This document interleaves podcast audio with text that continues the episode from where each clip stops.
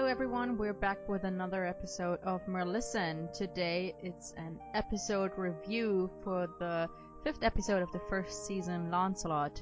My name is Momotastic and I'm here with my co-host, Miss Snowfox. And we have a guest again today, and it's a person who's been on the podcast before, and it is Vicky. Say hi, Vicky. What up, nerds? Thank you for having me back. Woo! Woo! Alright, let's hear some news. Unfortunately, the sign-ups for Murder and Remix closed a few days ago.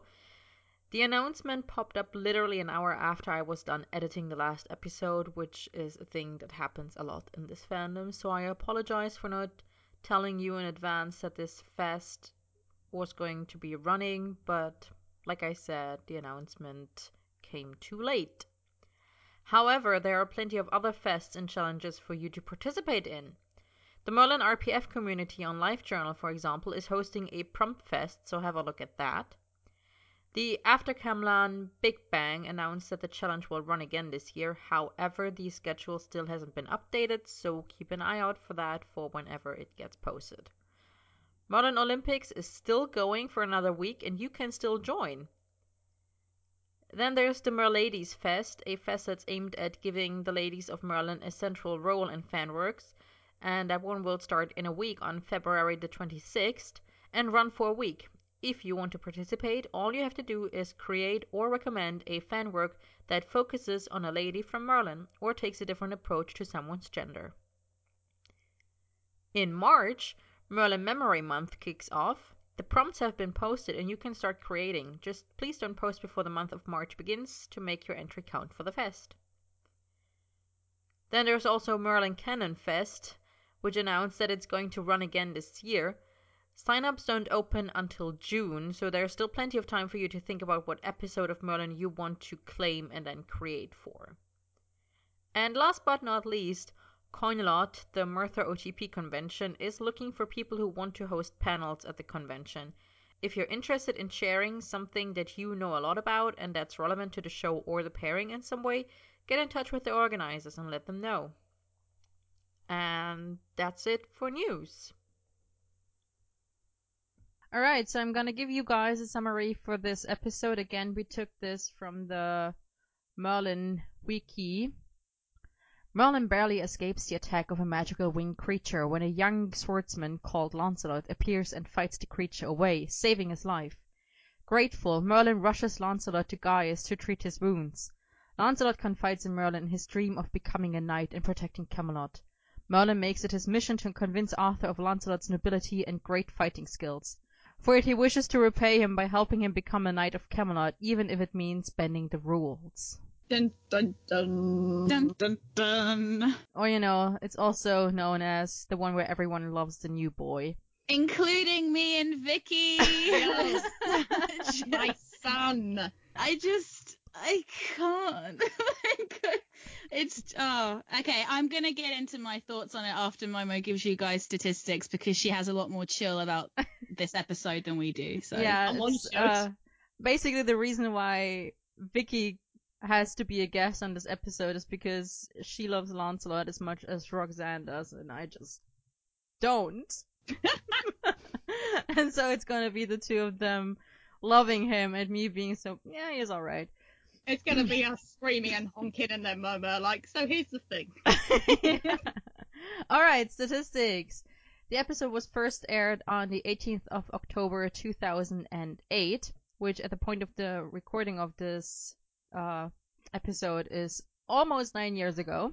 Oh. Oh. There were two female characters in this episode. Again, it was Gwen and Morgana. And there were six male characters in this episode. The... Four main ones that we always have: Arthur, Merlin, Gaius, Uther, as well as Lancelot and Geoffrey of Monmouth. The enemy or monster of the week is, of course, the griffin, and Lancelot and Merlin kill this creature together. So before we get into the whole what we liked, what we disliked about the episode, and I have a feeling it's going to be a lot more like than dislike this week around.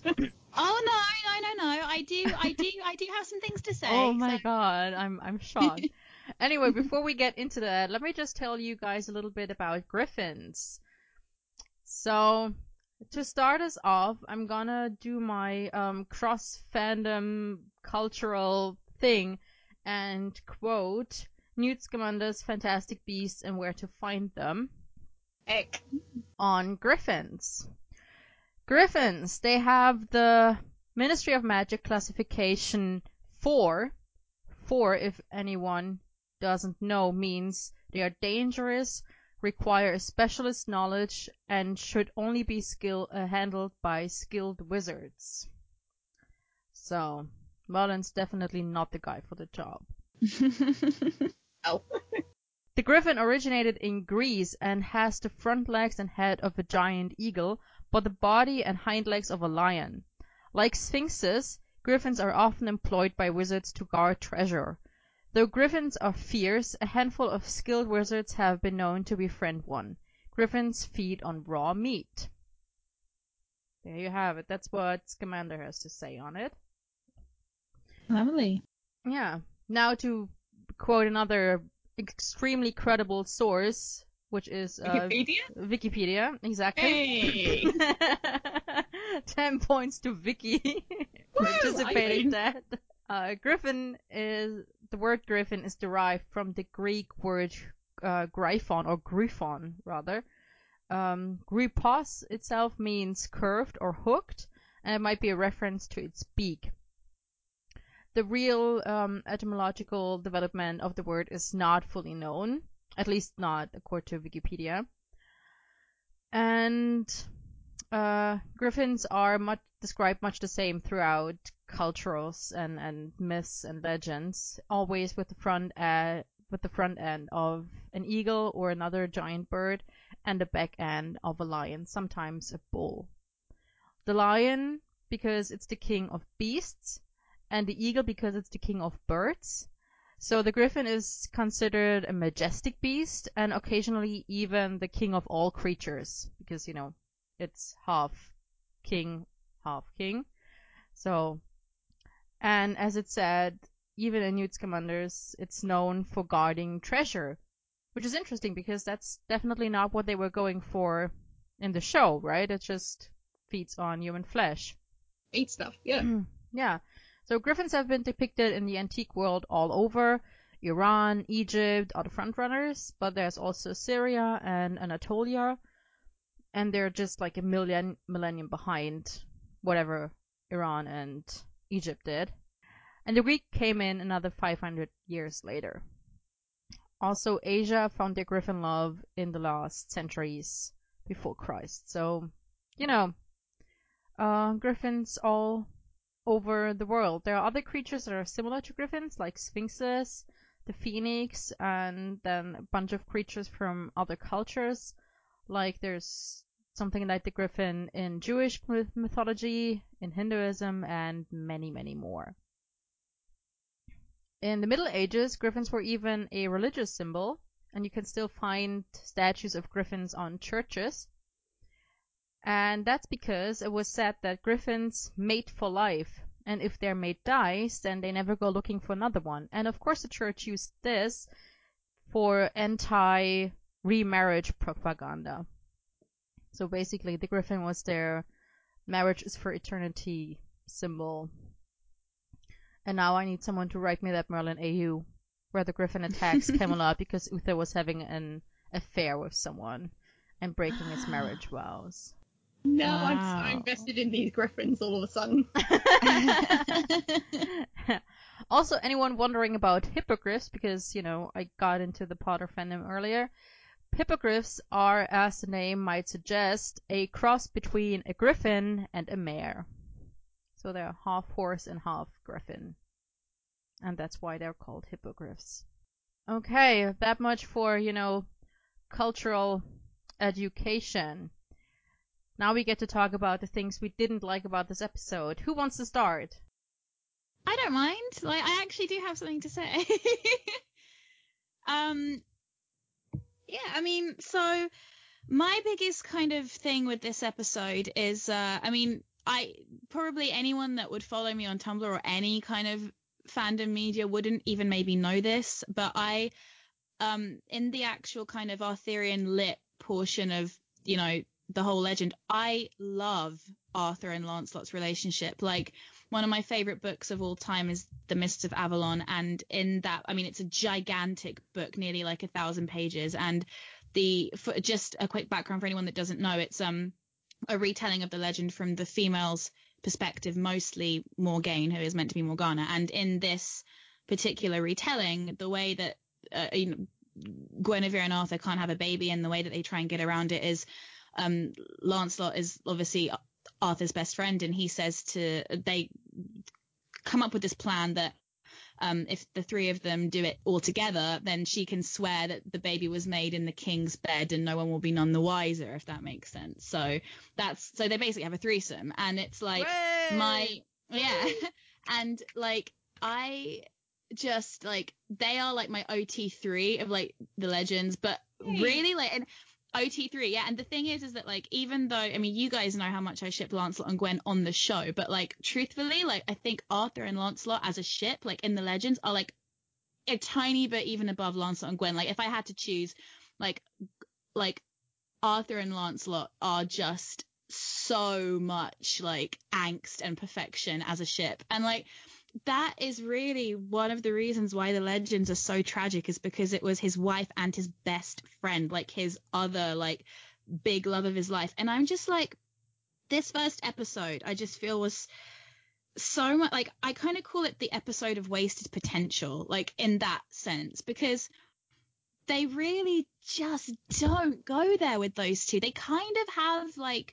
the introduction where they're doing the hate to respect trope, which we've seen like a lot, and I just feel like we see so much more development of, I mean I mean Merlin is the protagonist at this point. Arthur doesn't really start getting his own kind of episodes and character development until later in the show, but we I really feel for Merlin and Lancelot as a friendship from the get-go, and I just don't feel it with Arthur and Lancelot at all. Like a little like they have that kind of banter, kind of like, oh, like, you know, these guys like trying to outdo one another and it's really cool, but I just I don't really feel the chemistry there like I do between Colin and Santiago. And I don't know if it is just the fact that Bradley and Santiago didn't quite bounce off each other, maybe it's that the writing just wasn't quite there, maybe I don't know. I just feel like, considering we know what they mean to each other in legend, and where Merlin and Lancelot really, you know, share very little in common in the legend at all when it comes to any kind of feelings, they're the ones we kind of latched onto, like, or that kind of became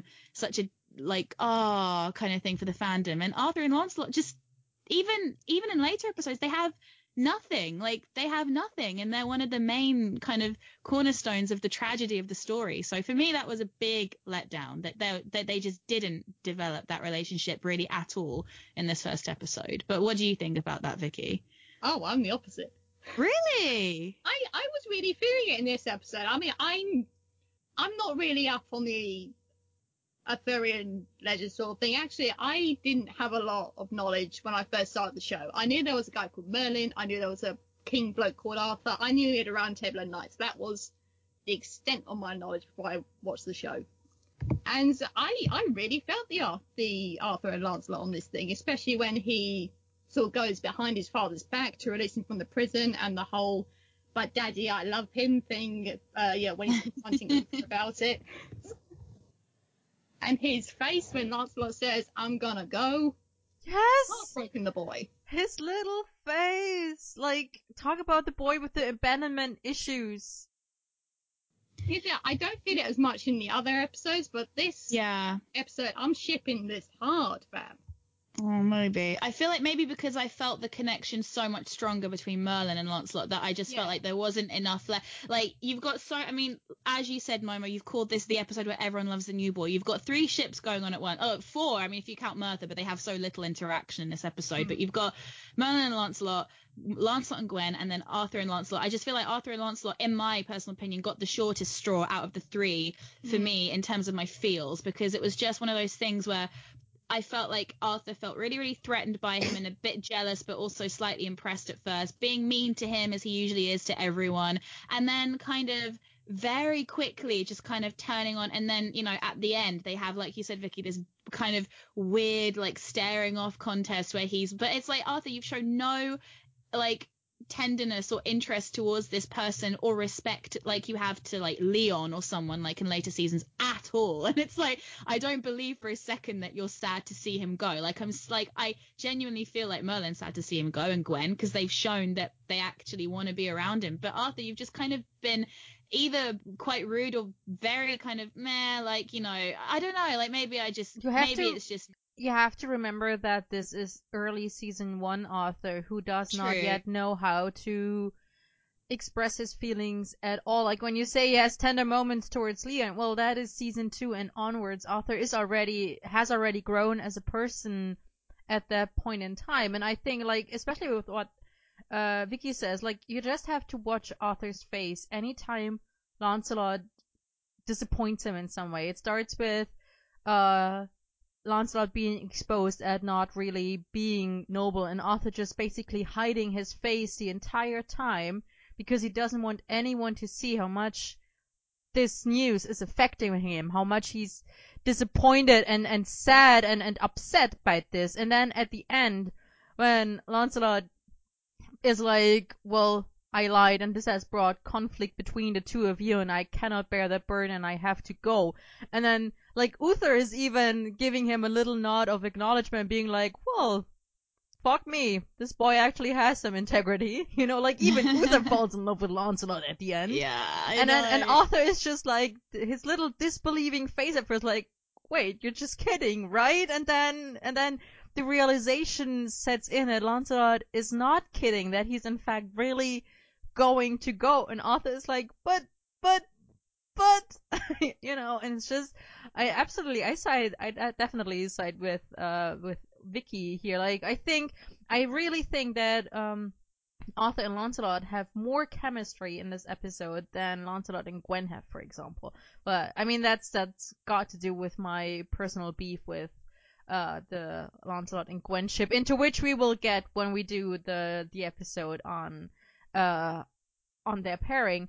But um I just think that, and especially you have to remember that between Arthur defeating Lancelot right when Lancelot tried out for the first time, and then the fight where they beat each other with uh, broomsticks, there's at least, you know, it's implied that there's at least a week or more between the two events, even though it's not really, you know, shown on the episode. But it's it has to be at least a week between them, because he's not going to go right the next day. He's going to test out this boy to see if he's really, you know, made of sterner stuff and willing to debase himself and, and do menial tasks like, uh, you know, mucking out the stables. Yeah, and all of that. So... and I think Arthur has been watching Lancelot, maybe not the whole time, but a lot throughout that, and then just, you know. Um, no, but I feel like, I think what it could be as well, you know, for me maybe, is like, because obviously the Merlin and Arthur relationship just hit us so strong and so hard, and obviously Merlin is Arthur's age, like, in a sense, I feel like they almost replaced Lancelot's role in Arthur's life as the kind of best friend character with Merlin, like, in the show. So I feel like there's probably maybe maybe in my eyes there's almost not even room for like another pair, like another bond that strong between him and like another male character. Maybe that's what it is. But I will say though, like, even though I don't necessarily feel the shipping feels like kind of the love kind of feels, like, I definitely do feel like the uh the scene where they are like fighting each other with the broomsticks is loaded with so much tension. I'm literally just sitting there like, if you guys don't do something about this, I will. I mean, like, fam, fam, he pushes Lancelot like back like, into a barrel. Come on, Lancelot, you're not beating a carpet. And it's like, oh my God, what is going on here? And they're like, just in their white shirts, and it's just too much. It's too much. I really, I really appreciate that white shirt that Lancelot is wearing, because you see all his chest hair. Like, who made the... did Lancelot pick that himself, or could he just not afford anything else? But, you know, it's been bleached, so it must have cost something. And it's just, you know, you you chose to wear this because why? He's trying to impress everybody, isn't he? Yeah, with his chest hair. I mean, I'm not a fan of chest hair, but some people are. You I know. am. Oh, there you go. I'm really not. So it's like I was much more admiring Bradley's outfit because he's a bit less intense in that way. So I was just like, oh, hello. Like I'm not like I'm not a mad like I'm not madly in love with like Arthur's like appearance, even though like I think he is like kind of traditionally like handsome and like, you know, cheekbones and eyes and everything and blonde hair, but like I'm definitely more of a Colin girl. But like in that scene I am definitely just like, oh my god, you two like, you need to sort your shit out because this is just too much for me. But yeah, like that was my kind of shipper moment, was in that scene especially. Like I'm sure, I mean, you guys have just recently rewatched the episode like where he's um they have like a couple of kind of like moments where they try and hit each other, and then Arthur takes his like um like stick and kind of like pauses to kind of see what he's going to do, and then kind of like we're like really intensely staring at him, like kind of like kind of just kind of gently goes like dunk dunk, and it's just kind of like, do you know what I'm talking about? Yeah, he's like, he's oh poking him with a broomstick. That's what you mean. He's provoking it. I'm, I'm just like, dude, like stop. But yeah, so I guess we're kind of segueing into what we liked by accident. No, yeah, but... let's let's stop here for a second and go back to what we disliked. Vicky, is there? What do you dislike about this episode? Uh, you know, I'm genuinely going through my notes and trying to find. The only negative thing I can find is I think they gave Cabrera some really awful lines to say. Sometimes Lancelot will give a line and I'll cringe and I'll go like, oh my god, I hope yeah. they paid you well. It's like, it's like, oh, but Lancelot, you've already proved this to us. But I have to prove it to myself. yeah. yeah, I feel like he he tries. I mean, you know, I can't even put this down as characterization because, like, Ansel is trying so hard to convey his, you know, his desire to be noble and good and honorable. And the way he chooses to do this when he can't fight is just to overcompensate by making his speech that more, you know... Um, what's what's the word I'm looking for? Cringe? Posh, maybe? It's so him, though. You know, he's just trying to, to sound so eloquent and, and uh, knowing and just, uh, yeah. Like, child, you're trying. Yeah, and I th- I feel like, you know, okay, maybe they, the writers just fucked it up, but on the other hand, I feel like that really works for his character.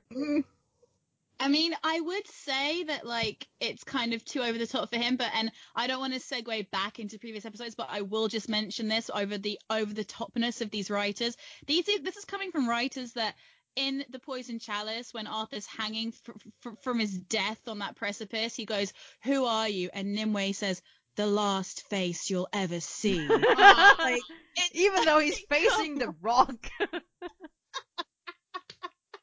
So this is coming from those kinds of writers. Good old season one. God bless. God bless. Because, um, yeah, the, yeah, the lines are very cringeworthy, Vicky. You're right in this episode.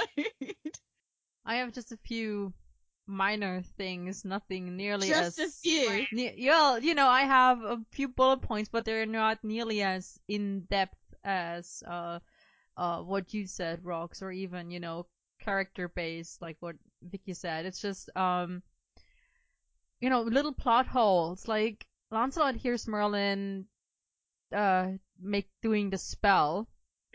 Even when he's, like, a nice distance away, he's wearing his helmet, he's racing towards the griffin, and of course, yeah, Merlin shouts it once before saying it quieter, but still, Lancelot hears it, and yet Merlin says spells, does magic in front of so many people at Camelot over and over, and nobody else notices?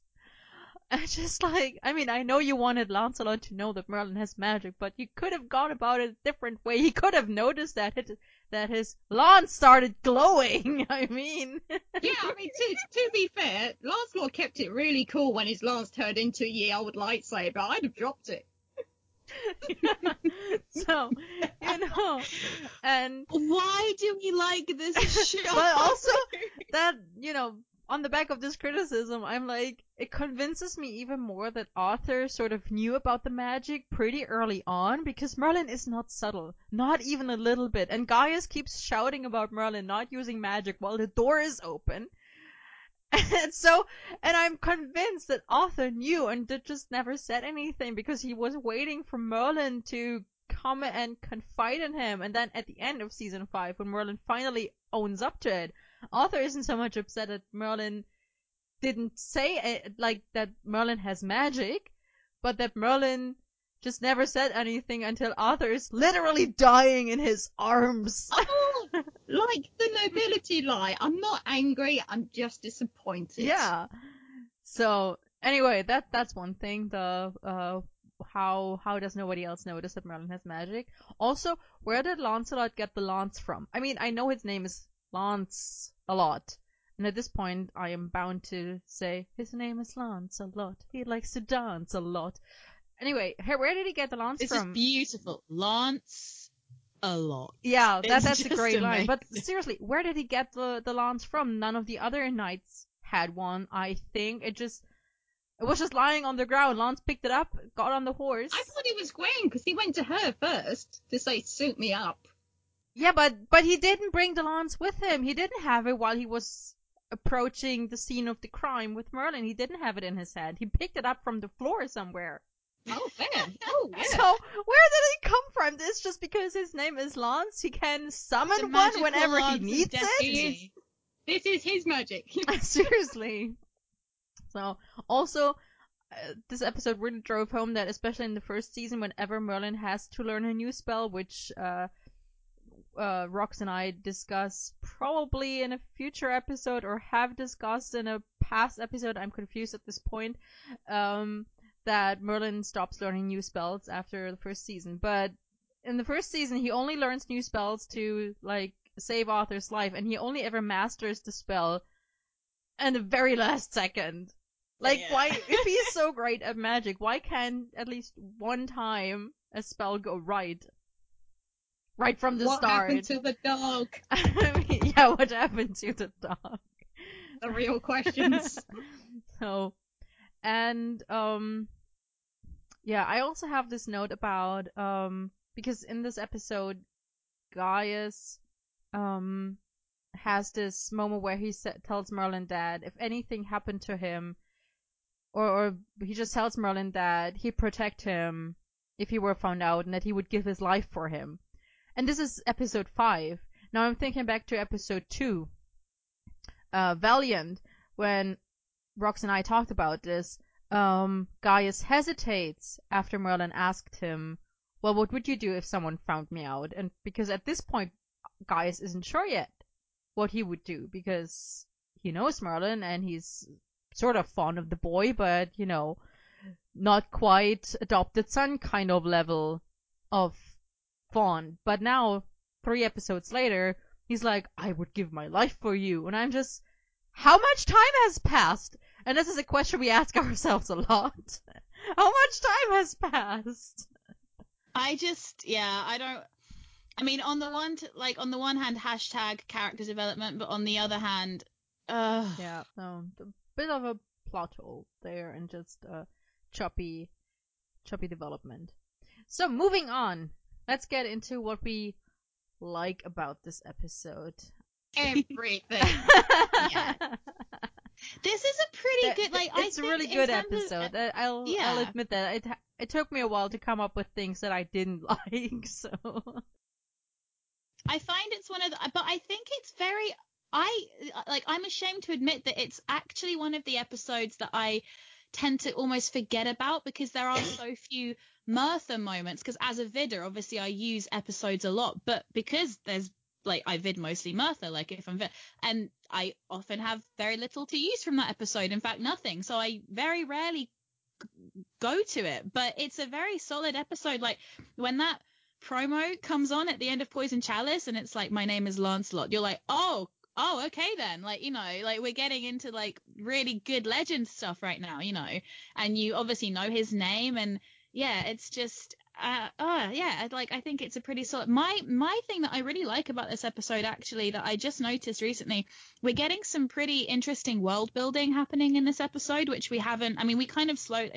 I I use the word world building very generously, by the way, but um, like, with the whole aspect of the uh the social structure of Camelot, that only noblemen can become knights, because it's something that becomes obviously important for Gwen's character development, and then obviously Lancelot's, and just the way that Arthur then chooses to knight people later. But the fact that that's something that is integral to the makeup of Camelot, only noblemen become knights, and they chose to do it, I think, in a really interesting way that didn't feel too exposition-y. Like, it's part of his journey as a character. It's not, it wasn't just dropped in there. It was like they kind of had it at the right moment, and they do kind of, you know, stick to that continuity for other characters, which I think is really cool. And even in season five, when um Arthur sees his father's ghost, he's like, you've you you chose peasants to become knights, only noblemen can become knights. So that actually becomes one of the threads of the sea of like the whole show, which rarely happens in this show, and I think it's really cool. Would have been nice if we could have a bit more of that social structure, world building, and, you know, kind of find out more about what makes Camelot tick as a society, but I really appreciated that from a historical kind of nerd point of view. Cool. Vicky, talk about his hair. His hair do the swoosh and mine can't, and I'm really angry. And I do have a wig, so it's fine. I don't like his long hair. I'm just going to say it. I prefer it short. See, I hated the short hair at first, but now I'm sort of used to it. And then he, it was long again for the Musketeers. So ah, I'm with, fair enough. Yet again, I'm with uh, Vicky. The first time I saw him with short hair, I was like, no, that's all wrong. But now I'm used to I it. I love the short hair. I mean, I'm, I'm, I'm very indifferent about, like, I mean, I'm I'm interested in him as a person. Yeah, sure, so, you know, you are. But um, no, honestly, because I mean, really, I just I think he's just the most amazing puppy like that ever did live, and he's just like the most like he's so like freaking like just. She doesn't even have words. Like, sweet and like sincere. Like, he's so sincere in this episode. Like, you just. Oh, I mean, Vicky, just carry on for me because I can't even, like... Apart from Mordred, best papa. fifty yeah. out of ten, would pap hair. Oh, he's just like... and, I mean, his whole backstory, I th- I think, is just like... I mean, it's so tragic. I mean, obviously, we'll get into this in the character episode, but mm. just in this episode, we get his only his backstory, nothing that's happened to him since he then leaves Camelot, but... He's not had it easy. Like, you know, he's, you know, his family was killed right before his eyes when he was a kid. You know, he comes from a very poor background. He's come to Camelot to, you know, chase his dreams and make something of himself. He's like, like learned how to fight on his own. He's not had a teacher. He's done it all by himself, like worked his ass off for years. And all he wants is to prove himself and serve others and be a good person. And like, he's just, and then it's like, no, you can't because you're not a nobleman, and it's just boy. Oh, so heartbreaking. Betting my son. It's just like, oh, and like, you know, Lancelot and Gwen, I just love them so much. Oh, I know the whole the whole scene where sort of Lancelot first meets Gwen, and oh. It's, I will always appreciate the fact that Angel Colby wasn't actually meant to drop to her knees and measure around his leg. Really? No. She didn't realise. I can just imagine Santiago standing there going, oh, no, it's that. that's why That's why he sounds so, like, I always, like, whatever you say, Momo, like, I know you're not a fan of their relationship, but I think that scene is just written so beautifully because they are so, like, the way that these two actors, like, interact around each other, they're so clearly like crushing on one another, and they can't deal with it in that scene, and I the just hand kiss rocks. The hand kiss. I mean, I can look at it, and I mean, because I know how shipping works, and I know how to read into things because I'm a shipper myself, so yeah, I can I can see people shipping Gwen and Lancelot and why they ship it, and not just because Arthurian legend, blah blah blah. But maybe it's my own bias or whatever, but for me, Gwen in this very first episode with Lancelot, I mean, yes, she likes him. She admires his his uh his honor, his uh you know, personal nobility, even if not birth nobility, but, you know, just the his integrity. That's what I'm looking for. She admires his integrity, and she's all for, you know, fighting the system and getting a peasant in as a knight, because she's clearly in on the ruse. Um, so, you know, but we're still in the first season where Gwen is very obviously, like, even in a later scene in the episode, crushing on Merlin. True. And I I feel like, you know, she's still, like, she likes Lancelot, and I think that she, she realizes herself that if she spent more time with Lancelot, if she got to know him better, that maybe she would feel more for him. At at the moment, I feel like in the first episode, it's just, you know, more or less platonic admiration, while Lancelot clearly is gone from the very first second. So I, I definitely, you know, there, there's a whole love theme playing in the background, and I'm like, yeah, Lancelot is gone. Lancelot is totally yeah. gone on her. Um, more than like, he was I'm on Merlin, more than he is on Arthur, yeah. he's totally gone on Gwen. Like, if you had to like, pick... I'm not saying that there's feelings there. Like, I know that she's not, like, got this massive crush on him, like, like she's totally crushing on Merlin in, like, Taylor Swift style. But, like, I feel like there is definitely, there is, like, it's... It's not even like a spark thing. It's just the energy exchanges between the two of them in that scene. Like, it, there is definitely mm. some kind of, like, attraction. And I think it's the little things, like, it's the small things that Angel does. It's like, where she's like, oh, can you just lift your arms up for me? And she's just, like, all nervous about it. And it's just like, oh, it's just too much. Like, she's just so, like, oh, I can't. I can't. I, just, I can't. I can't. I'm gonna, I'm gonna curb this year a little bit. I'm just gonna go through the things I liked in this episode, and then you can just bounce off that whenever you want to. Okay, what I noticed is um the the family that Merlin chose to uh make Arthur uh, sorry Lancelot pose as the uh, Lord of Northumbria. His crest. Have you ever looked at it? Because there's the there's the house motto on it, and I noticed it, and it says uh, Virtus Veneratio Fidelitas, which is Latin. Latin for strength, honor, faith, and I think that's why Merlin chose it. He looked at the at the house motto and he was like, "Yeah, that's the one. That's my boy." So, because before I always thought he he picked the house because, well, the suit already has four sons. What's one more? You know, which might have been a reason, but also I think the the house motto played a big part. So, also I need to uh, appreciate for a second how bravely Santiago fought against the green screen in the very beginning with the with the Griffin, because, you know, that's some that's some stellar green screen fighting there. No, this makes me angry, and let me tell you why. Apparently, how this was shot was uh, Reject Buckbeak was actually a man chasing Santiago and Colin Morgan through a forest with a tennis ball on a stick. I would have done that for free. Did they ask? They I'm did just not saying. Ask. So, Vicky, you realize you have to do this photo shoot now. CoinLot twenty eighteen, guys. Yeah. Vicky runs after you with a tennis ball and a stick, screaming. Oh, um, gosh. So, um, there's also another thing I liked in this episode is, like, just Arthur's entire face. I mean, I know Arthur's entire, like, Arthur's face in general is one of my favorite things, but, like, in this episode, his face is so expressive.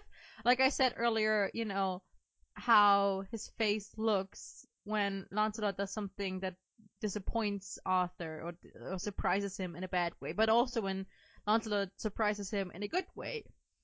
Uh, his face is really expressive. But also then, please appreciate the face he makes when he defeats that knight in five seconds flat. Like, not Lancelot, the one he fought before. Like, he's just, he looks so disgusted. It's adorable. I love it. He's so done with and, like, all of them. And he's... I know I've said this before, or I'm sure I've said this before, but I'm I'm so happy that Bradley chose not to put on, like, a cool looking face whenever he does a fight scene. Like, he honestly looks like a soldier or a knight fighting. Like, he's concentrating on the fight. He doesn't care what his face looks like, and that makes for some truly hilarious faces that he makes. But it's just, you know, he's he's concentrating on the job, and, like, he's fighting to defeat a beast or to save his life or to save someone else's life, which is to prove a point. And it shows on his face. He's just not, he's not doing it to look cool.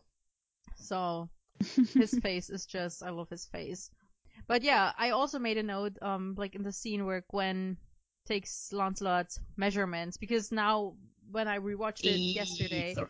um, I'm not sorry. When, I, when I rewatched it yesterday, I did get a little bit more of a Gwen is maybe sort of interested in Lancelot vibe, and I just felt like in this episode, uh, in this scene, she was just like fantasizing a lot about a threesome with the two of them, like with Merlin and Lancelot oh. together, because she keeps coming back to, oh yeah, Merlin, and and you know.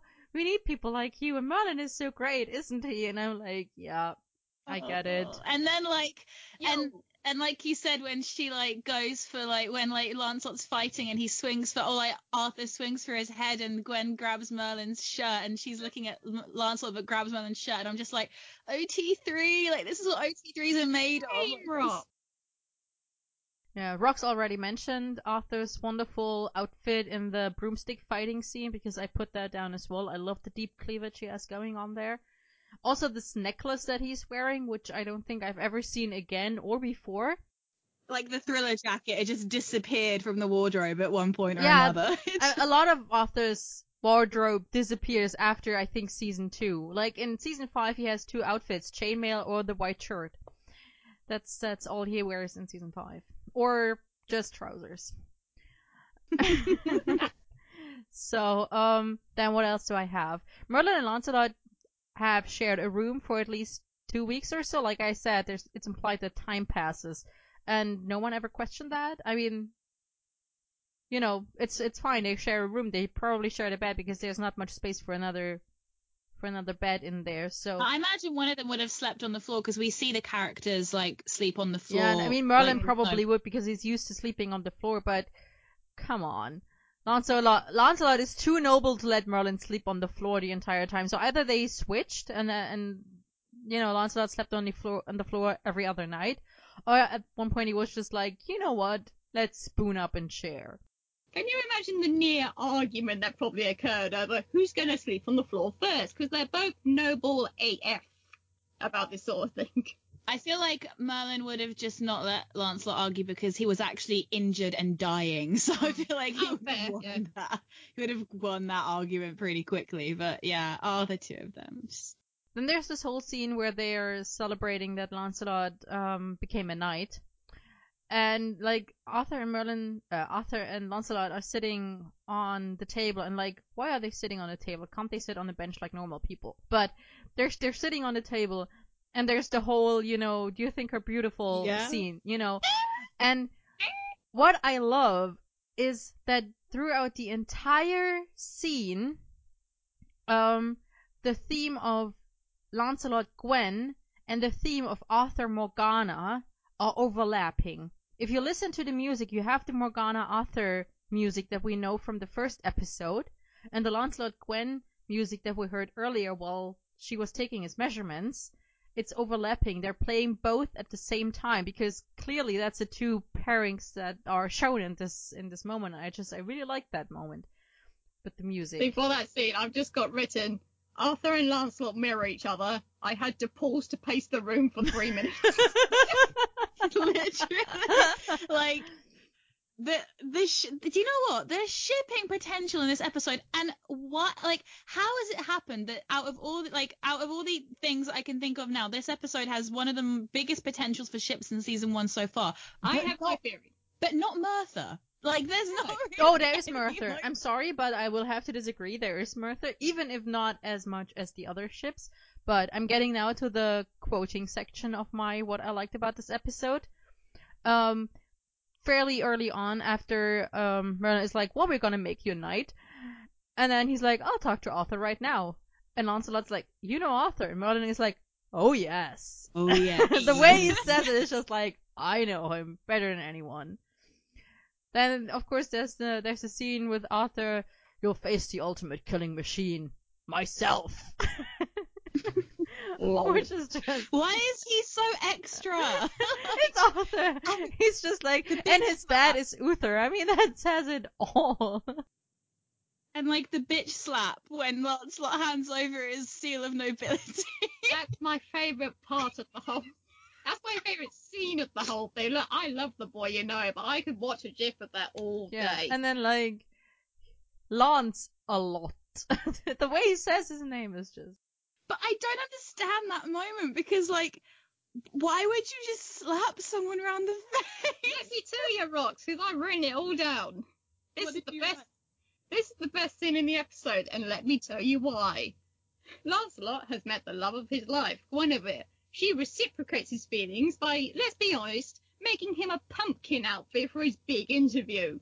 If I were Arthur, I would backhand him for that.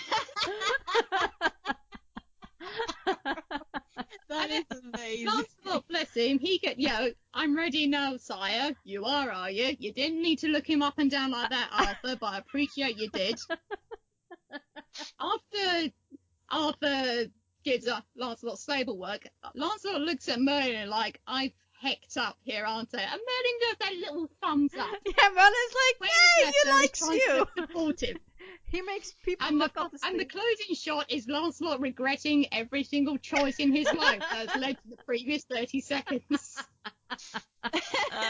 And also, like, I, I actually feel like maybe Arthur backhanded him because he probably got wind that Lancelot was sharing a room with Merlin, and I feel yeah. like... Oh, that... yeah. Pre- previously, when they were watching the test, you're telling me Arthur didn't notice there's this sudden dude leg cocking next to Merlin? I mean, really? I counted them. There are three Cabrera leg cocks in this episode. I have a tally. Oh, isn't there? Oh, and can we just say God bless for the moment? I completely forgot, actually, until this moment, the beautiful exchange of when Lancelot finally, like, wins the fight and he says, do you submit, sire? And then immediately after that, just the on your knees. And it's just like, what is happening? What am I watching? Because it's not a six p.m. Fifty Shades of Camelot. I, I think by then Cabrera had accepted, okay, it's that type of fantasy. I got the right idea. Oh. I will say, though, like, just quickly to segue from that, because, like, literally one of my favourite cuts, like, ever is that moment where Arthur, like, like he's, like, kneeling in front of Arthur, and then it, like, cuts straight to him being knighted. It's so gorgeous. Like, that, mm. the entire composition.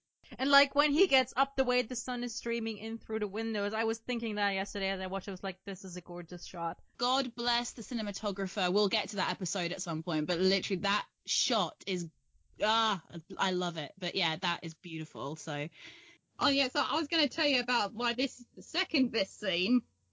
Because it, Lancelot can't actually lie. He's awful. L- listen, you may appreciate this moment because I'm about to liken it to Cabin Pressure. Yay! Right, look, in this scene, we, when Uther is speaking to Lancelot, we discover Lancelot can't actually lie. He's, well, he can, but he's awful at it. Now, you know, in Cabin Pressure, there's a thing about Arthur can't lie or he'll fall over. Lancelot even wobbles when Uther says, last time I checked, he had four sons. And Lancelot wobbles like he's about to fall under the crushing weight of this fib. Oh my God. And when Uther leaves him, he looks like he's about to faint, the poor boy. Oh, he's, oh, you can't actually lie. You, well, you can, but you're awful at it, you poor child. You're too noble. The best part he's is earlier when we were cute. talking about who... who gets to sleep on the floor. I was thinking of Arthur Shappy from Cabin Pressure because he is excited about sleeping on the floor because he gets to sleep in a bed anytime. uh, oh confirmed, Lancelot like... is actually Arthur Shappy, or Arthur Shappy is actually uh, Lancelot reincarnated. Awesome. Oh, heck. Um, just a few more quick things before we finally close this episode. Um, in the, you know, vein of um this whole do you submit, sire, and on your knees at the at the near the end when uh Arthur frees Lancelot from the dungeons, Arthur is like, I only wish to serve, let me ride with you, sire. And I'm just like, if you took out the with in this sentence, that's just basically, you know, Lancelot definitely submitting to Arthur. I only wish to serve, let me ride you, sire. Like, we'll get to this at another episode, but, like, if there was any doubt in, the, like, anyone's mind that Arthur was a dom, like, this episode is just, like, the one to show them. And I'm just like, I will fight anyone that says otherwise. I just, I can't, I can't with him. And I'm not even, like, a massive Arthur fangirl, like, I love him, but even I was like, oh, hot damn, like. So, and one of my favorite scenes of the entire show is also in this, in this episode. It's also during oh. the, yeah, it's also during the, um, celebration. Well, after Lancelot got knighted, and it's like the scene that's happening at the same time when Lancelot and Arthur are talking about whether they prefer Gwen or Morgana, and it's then Gwen talking to Merlin, and Merlin is like, well, if you had to choose between Lancelot and Arthur, whom would you choose? And Gwen is like, well, I don't I don't have to, and I never will. And I'm like, yay. Foreshadowing. Way to reference the whole legend and foreshadowing of this of this show. I just I love this I love this little scene, this little cheeky moment. And then of course, like, Merlin is like, well, you wouldn't know your type if he stood right next to you, and Gwen is like, well, I'm sure you're right about that. Literally, like, she might, like, I'm surprised that Gwen didn't write the song Teardrops on My Guitar. Like, I see, I just can't with this ship. Like, how is this not more popular, and why didn't they not get a chance to be together at least for a little bit? Like, who's who just did that? Was that my? No, that was Vicky. Sorry, that, that was Vicky. Vicky. That was Vicky. You, do you agree with me on the Merlin and Gwen front? Like, just the amount of I potential. Know, it was dropped so suddenly. Yeah, yeah, it was dropped suddenly. But so were many things. Like, Arthur and Morgana were dropped suddenly too. And Merlin Morgana got never really much mentioned beyond the first episode as a pairing.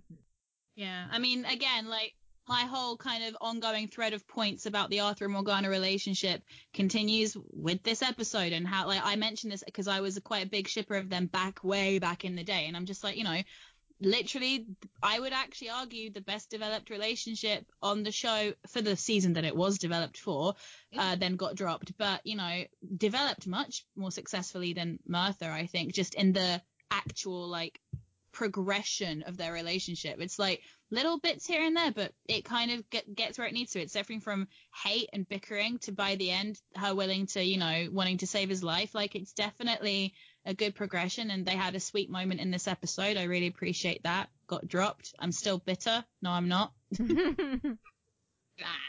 God damn it. Well, at least finally at the very end of the episode, you know, Lancelot had to say goodbye to, to Arthur because he felt he had to say goodbye, and Arthur got and Arthur got his heart broken yet again. But at least he sort of managed to hoist a Pendragon cape on on Lancelot, because as he rides away, he's you know he's he's got the red print Pendragon swooshy what cape. To that? So what did he do? He probably had to sell it. Sell it to eat.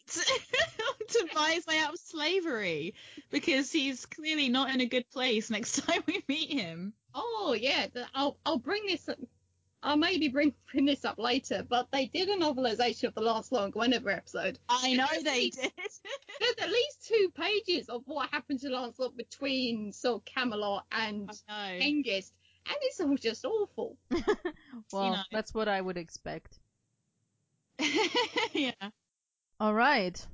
And I think that's all we have time for today on the episode of Lancelot. If any of you guys listening want to get your opinion in, want to share whatever you like or dislike about this episode, about Lancelot, the character in this episode, or any of the other characters in this episode, if you want to share your favorite moment that we somehow forgot to mention, then please email us or send us a recording. And that's it, I think. Yes. Thank you very much for listening, guys. I'm Miss Snowfox. I'm Momotastic. And I'm Vicky. Thank you, guys. See you next time. Bye. Bye.